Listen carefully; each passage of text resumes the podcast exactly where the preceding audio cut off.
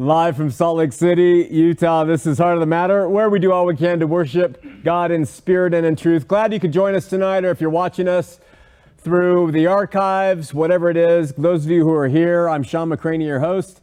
Let's open up with a prayer and we'll go from there. Lord, we pause and thank you for life. We're grateful for uh, your hand in things that we see and recognize, and the things, all the things that you do that we don't even uh, acknowledge. And we're sorry and we seek you and we pray that your spirit will be with those who are seeking for truth. Help us as we uh, contribute thought and prayer and dialogue and discussion to the show tonight and just uh, be with Alex as he plays and all of our volunteers and staff. Lord, we just want to help promote you to the world as the only solution both for this life and for the next. And we pray for this in Jesus' name. Amen. Take a look at this. The Spirit is the gunfight. The Spirit is what we want to rely on in reaching people, and we don't want to use the Word of God, though it is sharper than any two edged sword, to stab and kill one another with.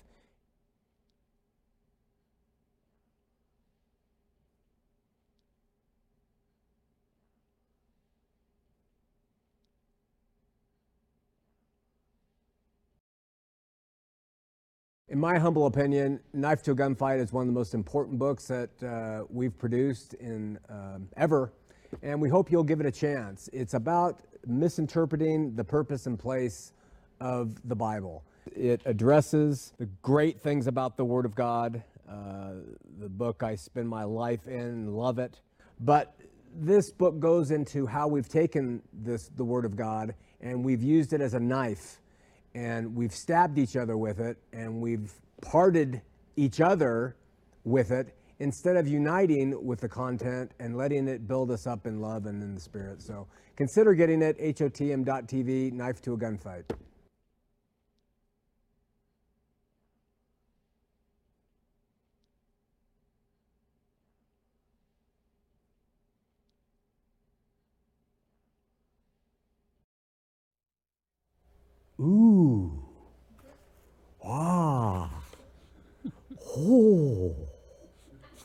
We're back.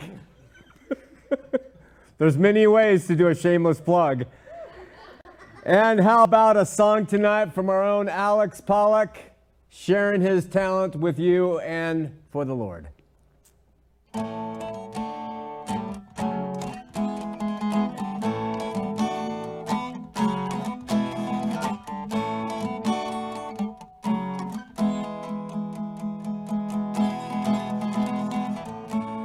I'm trading my sorrows.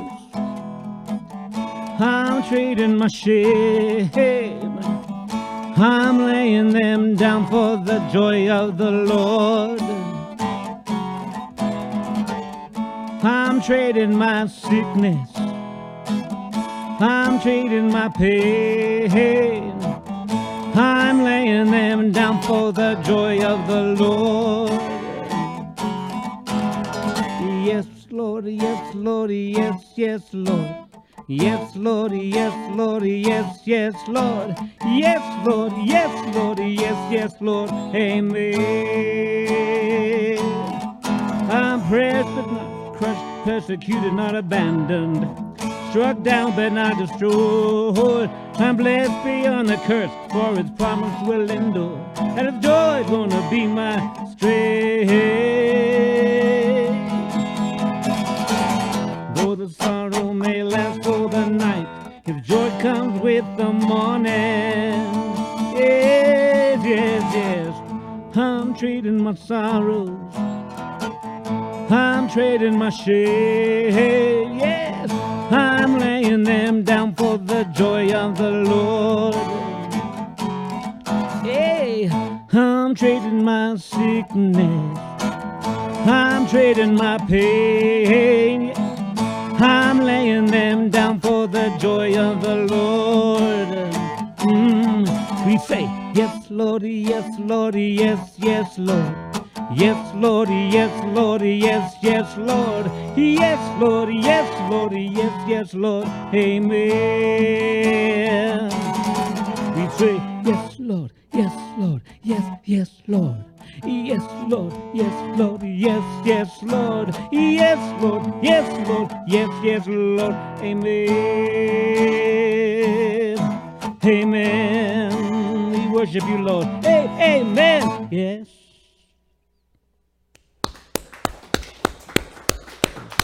Thank you so much, Brother Alex. Love your music. You can hear Alex next week as Matt Slick will be here for two hours, a two hour special from 7 to 9 p.m. Tuesday next week. And uh, a special time as we're going to discuss a lot of things. Uh, I know Matt particularly wants to address, uh, from his p- point of view, uh, things about the Trinity. Uh, but we're going to cover, I, I, think, 13 topics, I hope.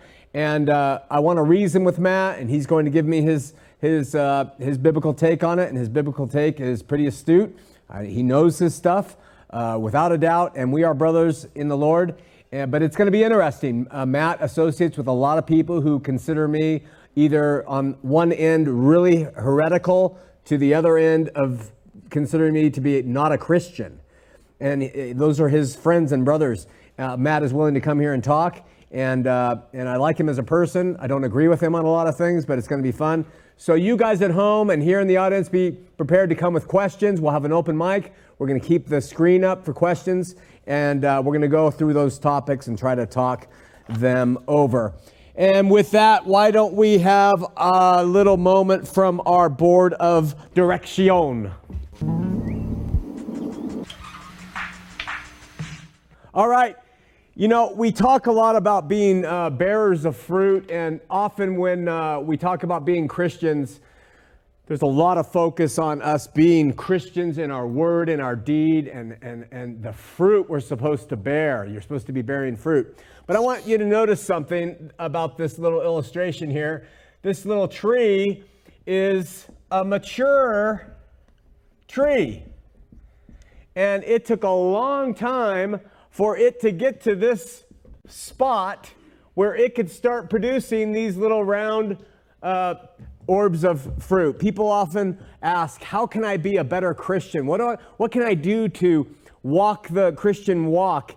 And uh, I'm going to borrow from uh, Isaiah 37 31, where it says, And the remnant that is escaped from the house of Judah shall take root downward and bear fruit upward. And, and I just want to take that concept and I'm going to just title it The Deeper the Root, the Greater the Fruit. And you'll notice that when it comes to, let's just call this the uh, ground, all right? And we'll liken this ground to the Word of God, okay? And once we are planted, this is the seed, and once we're planted in that, in that ground, and we're in that planted in that word of God, whether it's Jesus or the written word of God, it can be one and the same. We've got to start. We're going to get watered by the Spirit, by the Word, and we're going to start developing roots. And notice how much has got to take place before we even sprout through that soil. We got to get some roots going downward before we can bear fruit upward. And notice how much it's going to take for this to start to bloom into a any kind of a plant and how many years it will take before this plant this seed gets to maturity where it's actually a trunk with branches that's sustainable to hold those pieces of fruit that God seeks to get. It takes a long, long time. And the most important thing about this illustration is that this seed remains in the ground, it receives the water, it receives nourishment, and it continues to dig deeper and deeper with its root into the soil before it ever is expected to produce that fruit upward. A demon. Uh, so uh, just understand that this is where we have babes in Christ and young children in Christ and teenagers in Christ and start to get to, up to adulthood. And finally, when you're mature enough, the Lord will see fit for Him to start producing fruit through His Spirit through you, not before. Now, what religion does is it says, we want to see you doing this right off the bat. We want you to accept religion and just start producing this, but that's not how God does it. at all. He does it through this mode, even though it's not as colorful, and I hope that makes some sense. With that, why don't we go back and we'll pick up or continue our discussion that we were talking about last week regarding the Satan or Satan. My uh, good friend and brother, Reed the aphorist, he came up with a sign that he wants me to put in my non existent office, and it would say, Shawn McCraney, slayer of sacred cows. Please know that I slay, I don't slay them for the purpose of slaughter or to destroy people's foundations. I'm not an iconoclast for iconoclasm's sake. Um, no matter the cost, I want to seek God in spirit and in truth like you, and uh, because this is life eternal. And so, if there's a cow that stands in the roadway to heaven and it doesn't belong there, I, I will try to kill it. But it's not because I just enjoy the slaughter, it's because that thing should not be in the way between us and God. And so we continue on with our topic about Satan, and we talked a little bit about the term serpent last week and how it is mentioned in the Garden of Eden, and that many people believe that that word serpent uh, refers to a snake, and that you have to decide is this literal? Was it literally a snake talking? Or was it figurative? And was it a man, or not a man, but was it Satan? The fallen angel talking? Or was it a fallen angel talking through the serpent? And we talked all about how that word, nakash, in the Hebrew doesn't fit with that ter- English term serpent. Let's continue on. Satan, in both Mormonism and Christianity, is viewed as God's enemy and as a fallen angel. Of course, Mormonism views angels differently than Christians, and so that's a whole other subject. Mormons teach that Satan is a spirit son of God. Okay? A spirit son of God who was born in the morning of the premortal existence. So if we have a premortal existence and that's going to encompass a 24 hour period, Mormons believe that Satan was born in the morning of that creation, meaning he was one of the brighter stars, of the brighter intelligences to come into creation through God the Father and his wives. Uh, the Book of Mormon in 2 Nephi 2.27 teaches that Satan seeks to make all men miserable like unto himself. And this seems to be because he was cast down from the premortal existence to earth, and he didn't get to get a body like the other humans had, and uh, because he rebelled in the premortal council. So, because Satan is considered an actual spiritual son of God, and because Jesus is also considered an actual spiritual son of God, the Father and his wives or wife, Jesus and Satan and all the rest of the human race who took bodies on are, are considered brothers and sisters in the premortal existence. And you just have to understand that's the LDS view of Satan, or who they also call Lucifer, is that he was an early creation in the premortal existence, creation of spirits, along with Jesus, and then the rest of the human race, and we are all linked, being spirit brothers and sisters. This differs so greatly from the Christian view, who says Jesus, the Word of God, prior to taking on flesh, the Word, that He created all things that includes all the cosmos, all the heavens, all the earth, all the animals, and all the angels, including Satan. Jesus is the creator of all things, and this differentiates greatly from the LDS view that uh, Satan is Jesus' uh, spirit brother. As we said last week, scholars and critics of Scripture have a number of ideas that say Satan in Christianity has morphed over time, and he is what he is today through a series of these transformations. For instance, last week we talked about how Christians today, when we read Genesis and we read about the serpent, that we say, well, this was a snake and this was Satan, or uh, this was Satan and he was a snake. And we find out in the Garden of Eden that uh, this account, nowhere in the Old Testament is this connection made. We don't see that connection made at all until we get to Paul in the, in the New Testament. Uh, let's talk a little bit more about serpents. We might wonder if it was even Satan speaking through what is called a serpent in Genesis 3:1. Let me read this passage to you. The serpent was, apparently of its own accord, more subtle than any beast of the field which the Lord God made. Now, that sounds like more like a created animal, that the serpent was a created animal that was more subtle than any beast of the field which the Lord God had made. Not an angelic being who had fallen to earth. Now, I could be wrong on that. That's just one thing to look at.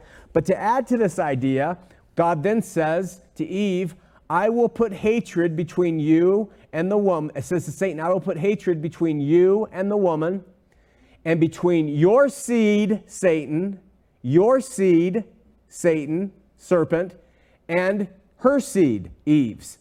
And it shall bruise thy head, and thou shalt bruise his heel. When you read that, does Satan have seed? Or was he talking to a serpent that had seed? What was that? What was God saying to the serpent when he said, I'm going to put hatred between you and the woman and between your seed? What's the seed of Satan? Are we talking about other angels? That's not the seed of Satan. Those are angels God had created. So, what does that mean when he talks about Satan's seed or the serpent's seed versus Eve's seed? So, I'm going to jump down. Those of you guys, uh, uh, Kathy Maggs, following on the graphics. Uh, we might also ask why on earth did God tell Moses if the serpent was so vile and evil and cunning and below everything else, why did God tell Moses, listen, I want you to build a brass serpent and put it on a pole. And I want you to hold that brass serpent up. And when the children of Israel look to it, they will be healed from the stings of the fiery serpents. Why did God have Moses create a serpent, Nakash in the Hebrew, same as the serpent name that's in Genesis, put it on a pole, and have the children of Israel look to it in order to be healed.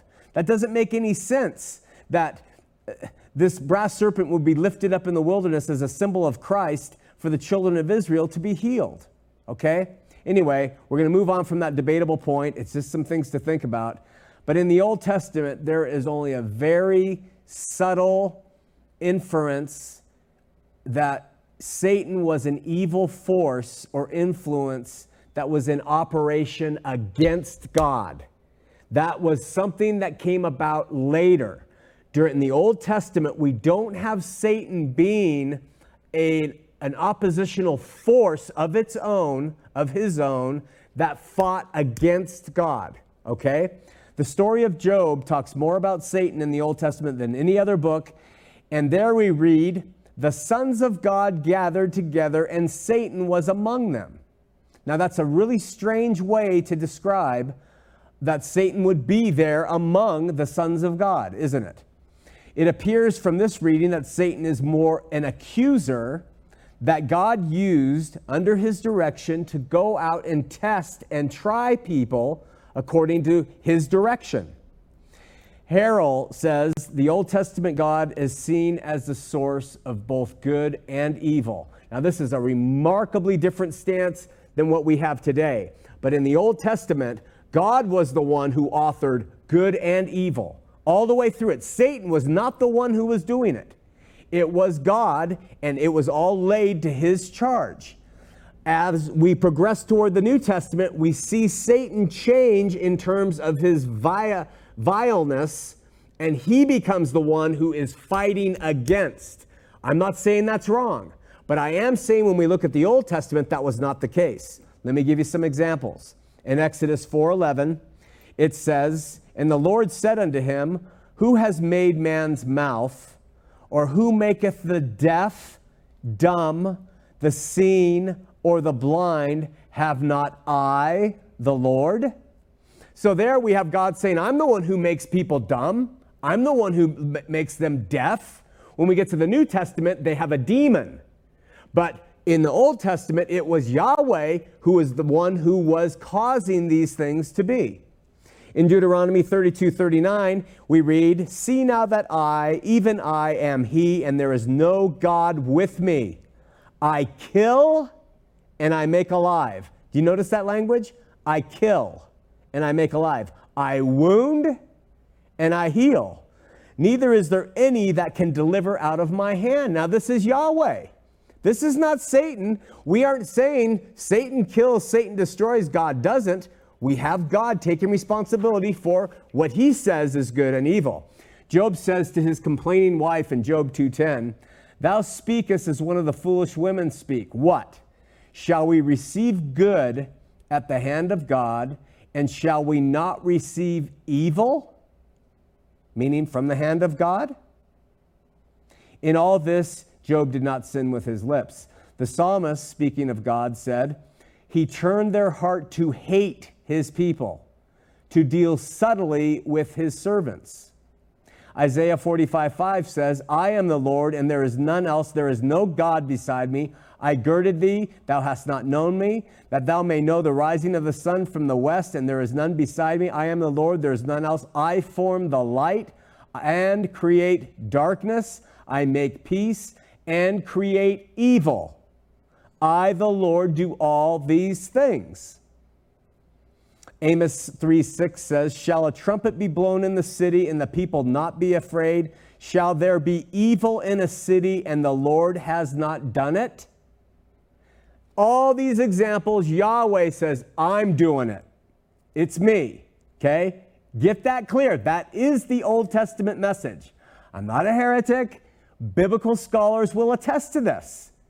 Doesn't mean things didn't change as we went and gained more information as we get closer to the New Testament, but nevertheless, this is what we stand on that. Isaiah says, O Lord, why hast thou made us to err from thy ways and hardened our heart from thy uh, fear? Lamentations 3:37 says, "Who is he that saith, and it cometh to pass when the Lord commandeth it not? Out of the mouth of the Most High proceedeth not evil and good." This stuff is really paradoxical. It's tough to understand when we just take it in and of itself. Job opens, the book of Job opens, verse 21 Naked came I out of my mother's womb, naked I shall return thither. The Lord gave, the Lord has taken away. Blessed be the name of the Lord. You lose somebody to cancer, Job would have said, The Lord took him. Everything would have been on the Lord, nothing would have been assigned to Satan. I know it's different so I mention this not to suggest that there's no Satan.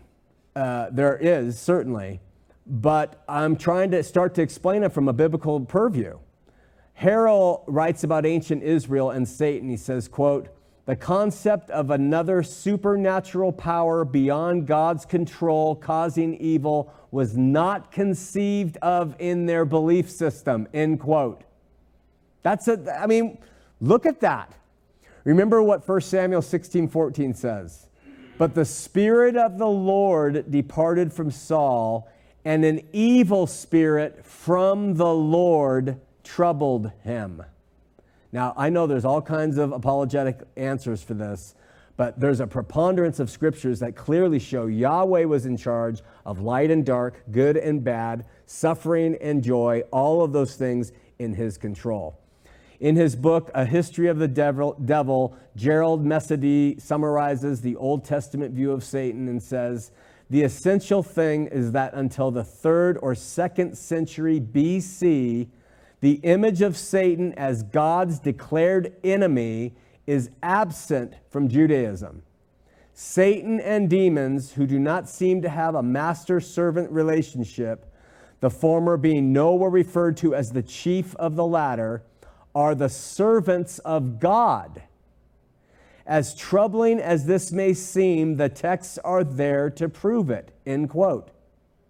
Additionally, and listen to this, the Hebrew term translated to Satan is ha-Satan. That's the article. It's ha-Satan in Hebrew. And it literally means the Satan, the Satan, the accuser. It doesn't mean accuser, it doesn't mean Satan, it means the accuser, the Satan, all Old Testament. As if it's his role, his title, his assignment as the accuser. The sons of God's gathered to, God gathered together, and Satan, what the accuser, was among them. That's how we would understand that. That's why we have passages like, now there was a day when, oh, I already said that, Job 112, and the Lord said unto the Satan, Behold, all that Job has is in thy power, only upon himself put not thine hand. So the Satan went forth from the presence of the Lord, and he did his deal with Job. That's the way that it was pictured. Yahweh, God, is everything. He controls it all. And he said, How about my servant Job over there? Hey, accuser, accuser, come here. Go after him. Let's see what he does. The accuser, oh, I'll have this. Oh, really?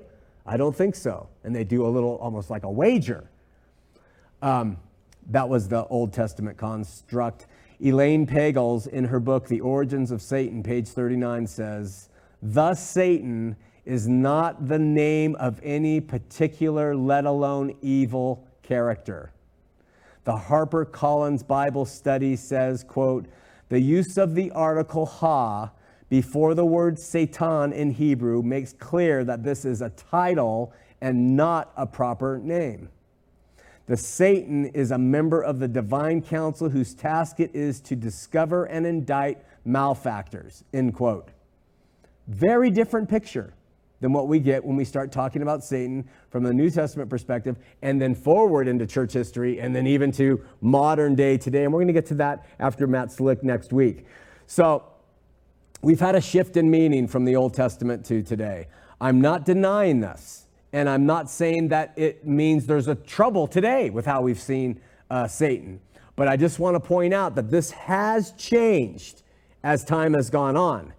Could it be, listen to this, that the accuser of God, maybe the sons of God, God said, Hey, I'm going to have you be the accuser. And prior to Christ taking on flesh, the accuser fulfilled his role and did what God told him to do. Could it be that when Christ took on flesh, that the accuser suddenly thought at that point in time, I'm going to embody evil now? And, and so Jesus personifies him as the father of all lies and all these other things. Because when the word became flesh, maybe the darkness became embodied it too. I don't know. I mean, it gives it, it's as good an answer as anything else as to why it shifts for me. What we do know is that the Satan was either in development during the Old Testament times Uh, was processionally revealed over a period of time to men through Scripture till we get to the New Testament, or it or he did not apparently operate or exist in the Old Testament the way he existed in the New. Those things have to be admitted into a discussion about the Satan and about who he is. One thing before we go on to the New Testament ideas of Satan, the LDS, and then Satan's place in Scripture today if Christ has had the total victory and that is let's just talk about the name Lucifer for a second. Christians, Latter day Saints alike, have all taken passages from Isaiah 14 and used them as a proof to show that another name for Satan is Lucifer. And it's so juicy, Lucifer, to use that name that we just love it and we think it really is speaking of Satan. Uh, in fact, I'm going to read the passage to you from Isaiah 14, and I'm going to talk to you as if they're talking about Satan. And if I do the right inflections through some of these passages, I might be able to convince you that Satan is Lucifer.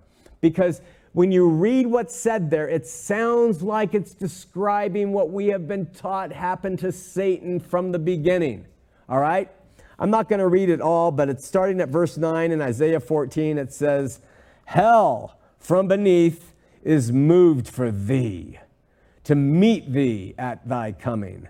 It stirreth up the dead for thee, even all the chief ones of the earth. It has raised up from the thrones all the kings of the nations and we drop down. Thy pomp, verse 11, is brought down to the grave, and the noise of thy viols. The worm is spread under thee, the worms cover thee. How art thou fallen from heaven, O Lucifer, son of the morning? How art thou cut down to the ground, which did weaken the nations? For thou hast said in thine heart, I will ascend into heaven. I will exalt my throne above the stars of God. I will also sit upon the mount of the congregation in the sides of the north. I will ascend above the heights of the clouds. I will be like the Most High. And the narration says, Yet thou shalt be brought down to hell, to the sides of the pit. They that see thee shall look narrowly upon thee and consider thee, saying, Is this the man, the man? That, that made the earth to tremble, that did shake kingdoms. And it goes on and on and on and on. Pastors have read from those passages. They have said this describes Satan. This is Lucifer, son of the morning. The LDS say it's in the, pre, the morning of the preexistence that he came from. Could it be, could it be that these verses are not talking about Satan at all? Well, it could because they're not. Now, they might be indirectly and I'm, I'm open to that. But originally and in contextually, they are not talking about Satan or a, a, a spiritual evil being named Lucifer at all. Their primary purpose, and any Christian scholar will tell you this, the name Lucifer and the son of the morning have nothing to do with Satan in their original text here. How do we know this? Just read verse 4. It says that thou shalt take up this proverb against the king of Babylon. That is who is being described there. The king of Babylon. Point blank. We like to read scripture in context. That's the context of the passage. The proverb is against two, the king of Babylon. Verse 20 of that chapter says, Thou shalt not be joined with them in burial because thou hast destroyed thy land. You have to understand that if you want to see something in Scripture, you'll see it if you've been uh, presupposed to see it in that way. But if you take the time to look at what the other passages are saying, you can clearly see it was talking about a human being who can be buried, who destroyed the land, who was a king in Babylon, and that's the context of those passages. It was not uncommon for Hebrew literature to take earthly kings and compare them to deities. And if an earthly king was going to fall, to say, You have fallen from heaven, that's the way they would write it. And so that's what they were writing about this king of Babylon. Almost every respectable Christian scholar admits that Isaiah 14 has a primary reference to the king of Babylon, but many say, but it also is talking about the Satan. Unfortunately, the Hebrew expression that is translated Lucifer in English, Lucifer, is Hallel ben Shakar, which means shining one, son of dawn. Okay?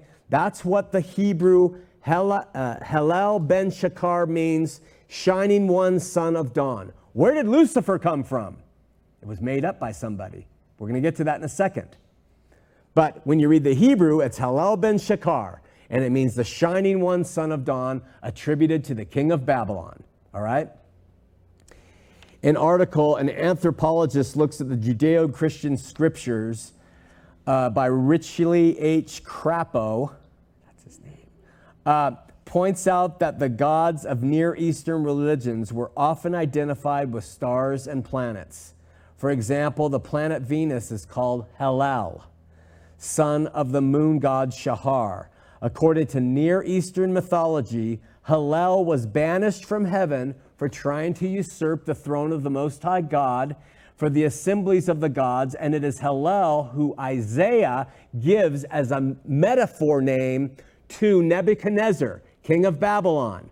That's what happens in those passages. Isaiah takes that imagery, Hallel, son of the morning, and he assigns it the king of Babylon. All right? That's where we get all that. Therefore, the Hebrew term translated into the English or, or Latin, Lucifer, is a reference to the non Israel astral god, not to Satan, not to the evil deity of Satan. That's the original context.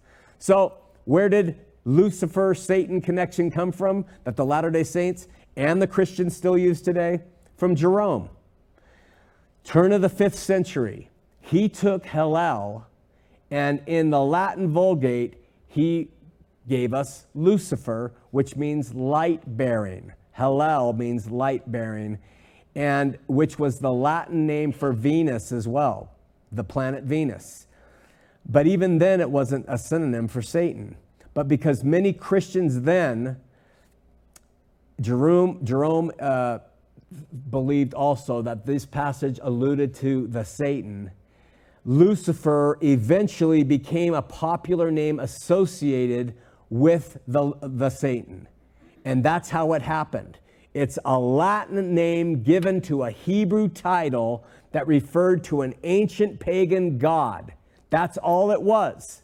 Professors T.J. Wray and Gregory, Mob- Gregory Mobley, in their book, The Birth of Satan, Tracing the Devil's Biblical Roots, says that, quote, post biblical, post biblical, it means after the Bible, writers are responsible for connecting the dots between day star Lucifer and Satan, an identification that was never made in the Bible.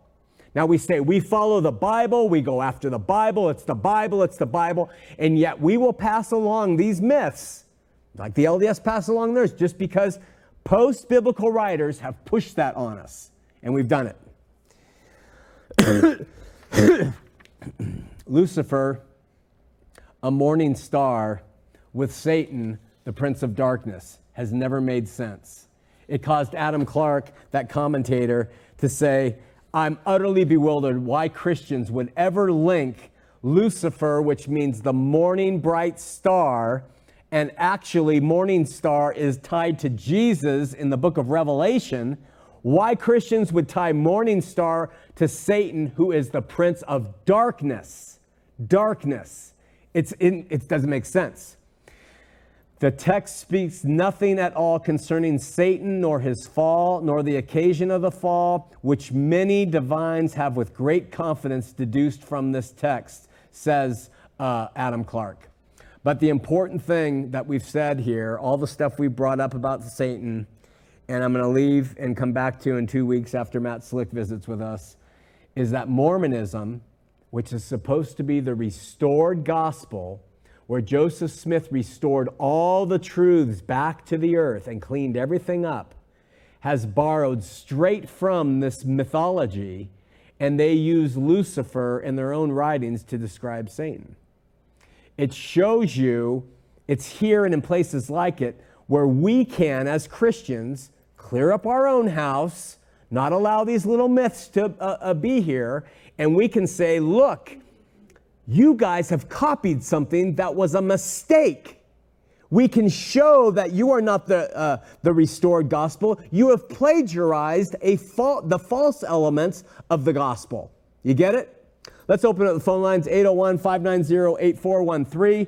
801 590 8413. While the operators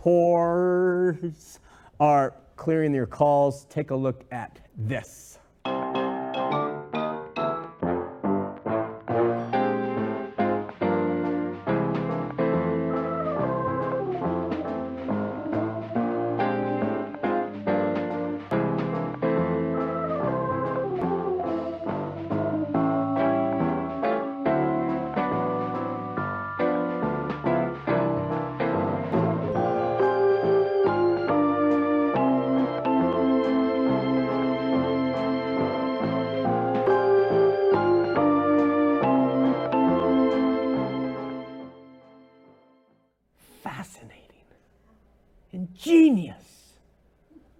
So gripping.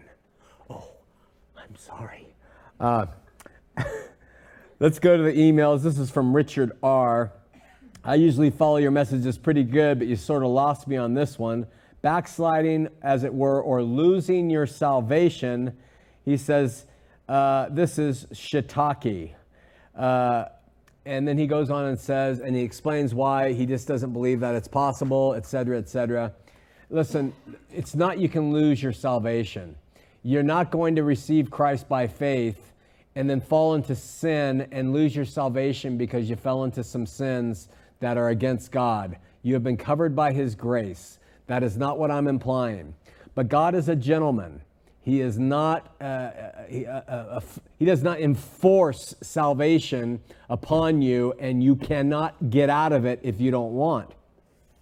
And so scripture clearly says, you look at Hebrews 3, you look at Hebrews 6, you look at 1 Peter, you look at Hebrews 10, clearly says, listen, if you turn from your faith, from your faith, if you turn from acknowledging Christ Jesus as Lord and Savior, as the author and finisher of your faith, and say, I don't believe that anymore, there is no more propitiation for sin. There's no more. It's done. It's not the up and down. We go through this all the time. It's not, oh, I failed. Oh, i am doing good. Oh, I failed. It's not that. It's not doubting God sometimes. It's not wondering if He's there. It's to shake your fist and say, God, I don't care. I don't believe you. I don't believe your son. I'm done with this whole bit. Goodbye. That is what it's talking about. And when that occurs, there's no more propitiation for sin.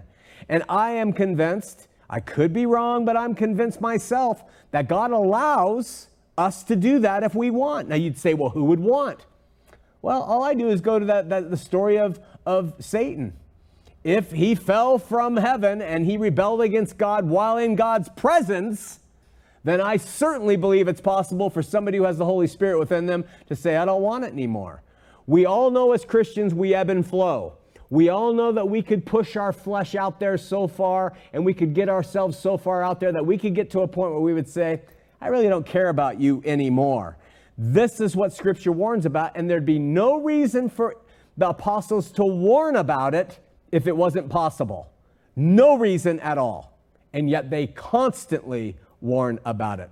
Let's go to Sean in Susquehanna, Pennsylvania. Whoa, this is kind of funny. I served my mission in Susquehanna, Mormon mission in Susquehanna, Pennsylvania, and our caller spells his name the first way I did. Hope he's not someone I know. Hello. You're on Heart of the Matter, Sean. Oh, hey, Sean. How are you? I'm doing well. Susquehanna, huh? Yeah. Joseph Smith lived there and everything. I know, I know. I, I actually helped baptize uh, my uh, mission president's son on the banks of the Susquehanna River on my Mormon mission. Really? Yeah. Did you hear they built a priesthood site there last summer? No, a priesthood site. What is that? It's uh, they built um, a site where they give a free tour, and the church is there too. No kidding. Yeah, I've been on it many times. Well, you, you live in a beautiful area of the country. What's happening, Sean? Um, I was thinking, because I know in Mormon theology, uh, you have to be married to be in the highest uh, celestial kingdom. Yes. What does that mean? Uh, Jesus had to be married to poor wives at the time? It's a great question. And early LDS uh, uh, leaders uh, affirm that Jesus was married. Uh, if you look at the Joseph Smith translation of the uh, King James New Testament, where the King James has Jesus come out of the tomb and he says to Mary, Touch me not. The Joseph Smith translation has Jesus say to Mary, Hold me not. Uh, as don't embrace me as a wife would her husband. So it was, it was believed early on in the church that Jesus was married and therefore he qualified for the highest degree of the uh, celestial kingdom. Wow. Yeah. So I'd find that in the Joseph Smith translation, or like, how would I show that to the missionary? Oh, uh, you'd have to dig. I'd go to utlm.org, utlm.org, and just check out Jesus being married as a search engine. And th- I'm sure Sandra Tanner has tons of stuff that will come up to give you evidence for it. Oh, thank you. You should come to Susquehanna sometime on the tours. I'll come to and do the priesthood tour. So, are you a Christian out there? Yes, I I actually uh, secretly kind of evangelize to them. Like I meet with them and try to give them truths here and there, but not really working. well, you know, you're planting seeds, Sean. That's what we all do. We plant seeds and we pray God will will uh, will water it and, and grow it. Do me a favor, stay on the line and we'll send you out uh, uh, where Mormonism meets biblical Christianity face to face, an A to Z doctrinal compendium. Gives you like 56 different topics that will help you with uh, things like your, uh, what you're talking about. Oh, thank you so much. Yeah, stay on the air, my friend. Look forward to meeting you someday. All right, I'll see you. Bye. Bye bye. All right, Well, someone pick up and get Sean's address? Another email. Uh, this says, I don't know much about uh, your ministry. I just found you on the internet. I'm looking for help. I live in a nice community in Southern California. We have a strong Mormon presence in our city. My 11th grade daughter, who professes to be a Jesus follower and has been raised in a Christian family, has fallen in love with a boy who is a Mormon. The more I freak out about it, where she is at with the Lord and what she really believes, the more she seems to run to the boy. Oh, those damned teenagers. They are so, they have no scruples at all. They just go wherever. Do you have any advice for me besides the obvious freaking out thing? You know, I do. And, and, and, and let me just start at one end, which is the brutal, brutal, brutal news, and work backward. The brutal news is that there is a chance your daughter would leave her faith from her youth and join Mormonism. Uh, Mormonism provides a tremendous instant family. And when someone is investigating and she's on the arm with her boyfriend who's active, they swarm in with love and cookies and fun dates that are moral and you know a, a, sort of a regiment of goodness. Well, you're not seeing an r-rated movie are you? And it gives this kind of a certainty to to the teen and they think wow i really must be involved in something good. And so often we can lose our kids to mormonism and i'm just saying that as the brutal hard cold facts. As we move off from that chances are that as you love your daughter and you help her to uh, uh, you embrace the boy. Maybe you and your family can bring the boy over and, and, and, and, and help him to see the truth. And so while they are trying their darndest by the flesh to incorporate her and assimilate her into Mormonism, maybe you and your family, uh, Julie, and your husband and your, and your whatever, can help bring that boy in through the same means more love, more consideration, talk openly, don't get angry, don't force, Teenagers love rebellion. And, you know, this might be a chance for your daughter to exercise some rebellion. And even if it's rebellion to go to the Mormon church, I, we've seen a lot of that happen. So, you know, uh, try that. The other thing is, is uh, you're in Southern California. There's a lot of resources available. I would be more than willing to talk with your daughter and uh, her boyfriend uh, and uh, sit down because I go to Southern California quite a bit, or have a phone conversation. If not me, somebody else. So there's some thoughts to it, but all along that spectrum, no matter what happens, don't lose your mind. Uh, trust in God, know that He has His uh, hand on you, and He will bring your children through. Uh, this is something that uh, has been brought to my attention. This is from Eric J. in Kalispell, Montana. We have people who are looking. Years ago, we used to do a thing where we had ambassadors out there in the United States. And if you are from St. Louis, Missouri, we might have an ambassador in Missouri, one ambassador in that area, who you might be able to call and relate to about Mormonism. We're getting more of that about people wanting to know about can I relate to somebody about subjective Christianity? Somebody who's starting to see this a little bit uh, differently that I can relate to in the area. So keep that in mind. If you're somebody who lives in an area, kind of let us know. Hey, I'm in Boston, Massachusetts. I'd love to talk to somebody. I've been a, into subjective Christianity for a long time. I'm not into the church, et cetera, et cetera. And then we, we can start making these connections so people can start getting along. This is uh, from Sean, another Sean, spelled the same way from the United Kingdom. He says, uh, You know, I've, I don't mean this email with any ill will. He's obviously LDS. He says, uh, I'm sorry for the way the LDS treat you. On this is old hat. He's watched some old shows, but I want to know what you think Joseph Smith's motives were. He gives the same thing. Why would he have done such a thing? Uh, being so brutally persecuted for it, mocked, beaten, tarred, driven out of town. Uh, everything in his life was difficult, etc., etc. I'd really like to know the answer to that. Well, a couple things. Uh, first of all, uh, you are taking one side of the Joseph Smith history, the things that he suffered in terms of persecution. Was he tarred and feathered? He was. Did he get his tooth chipped uh, by them trying to drink something that was poison? Apparently, he did. Uh, had, did he have, uh, was he driven out of places? He was. Things like that. But on the other hand, did he cause much of that? Was it heaped upon himself? Why did they tar and feather him? Well, he was hitting on uh, a guy's daughter. Uh, Knights. He was living at the Knight's house and he was hitting on the daughter, and the men got fed up with it.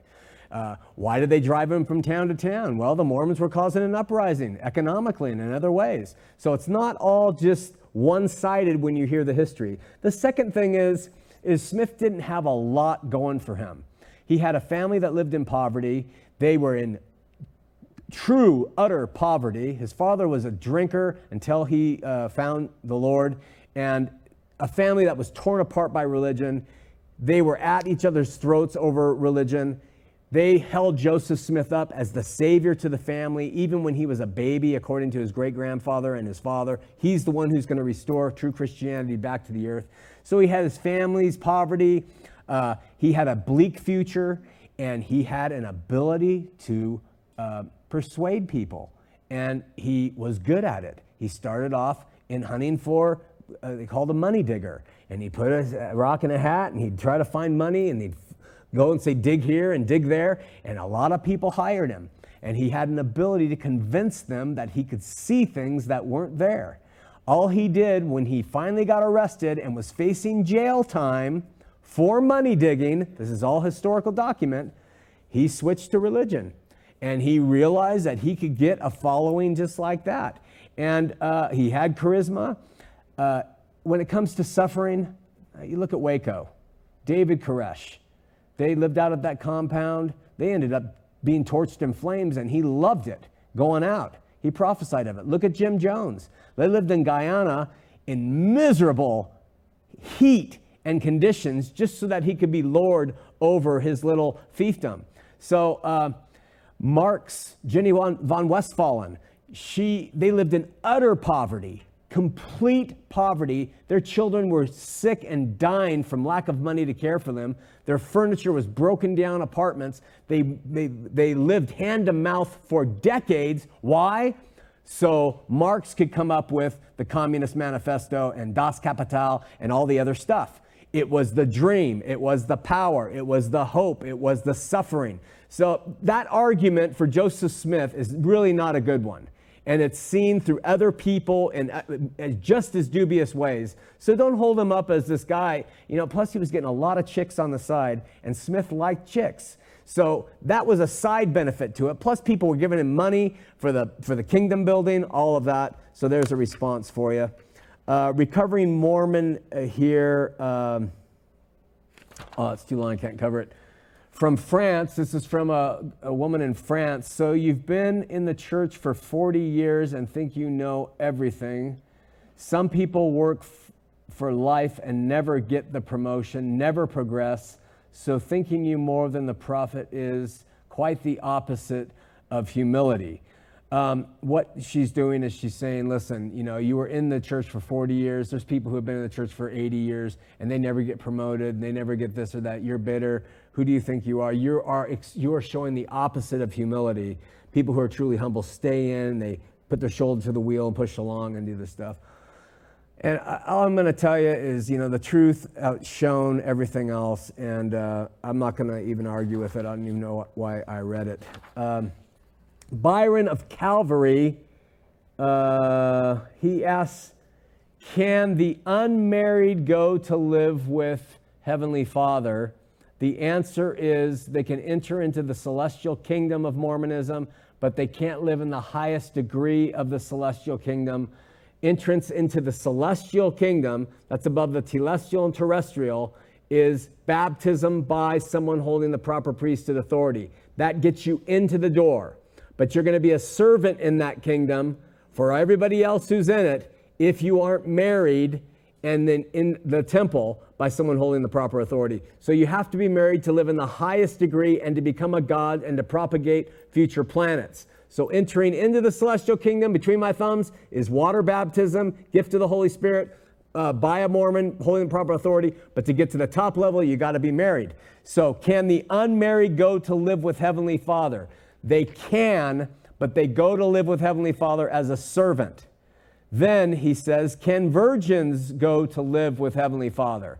And again, the same thing. They can, but as a servant, unless when they've entered into the celestial kingdom, one of the men who become gods, because they were married in the temple, decides to pick up that single woman and make her one of his after this life. That's the way that whole deal works.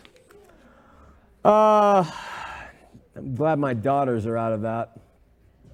This is from Linda. As a little girl, we were strongly requested to bring in our allowance so we could figure 10%.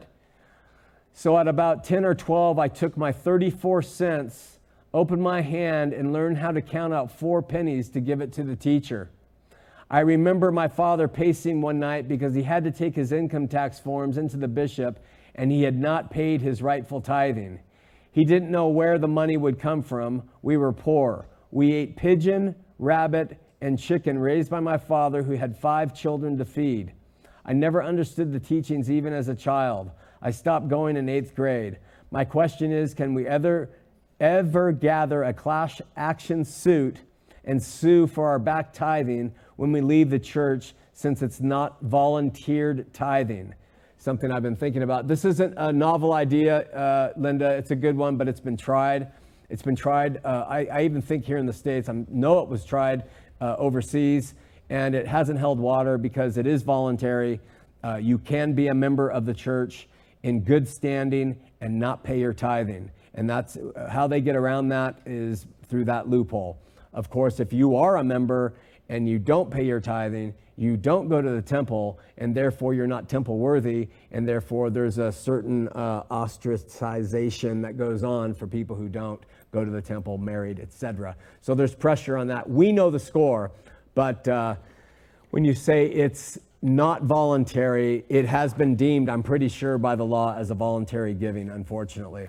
I wish we could come up with a sign that says, no matter a billboard across the state of Utah, no matter who tells you, bishop, stake president, pastor, priest, no matter who tells you, uh, to pay tithing. It's a lie. I wish we could put that up there. And I wish people, I wish, I wish Christians could have like a, a yellow tag that they could wear that is a T with a line going through it. And they can go to their church and it just starts spreading among all the people. And everybody in the congregation who comes to the local church, whether it's Mormon or Christian, is wearing one of these T's. And the pastor says, What is that T thing everyone's wearing? And they say, it means no more tithing. I would love to see the faces registered when all the people start saying that. Doesn't mean you don't have to give, doesn't mean you don't want to give. That's up to you and the Lord. But that tithing term, I mean, it's abused in the Mormons and it's abused in the Christian church as well. Firmly, totally, completely against it. So, with that, join us next week. Remember, Matt Slick, 7 to 9 p.m. here. Call us, write us with your questions, engage with Matt. We have a lot to talk about. We'll see you here next week on Heart of the Matter. I'm on a ride, going nowhere. I am an existential cowboy on the wind. and I won't be coming out, I'm going in. This man's awake, a storm's arising, the dawn's waiting till a hundred monkeys know. And I can feel the light-filled monkeys start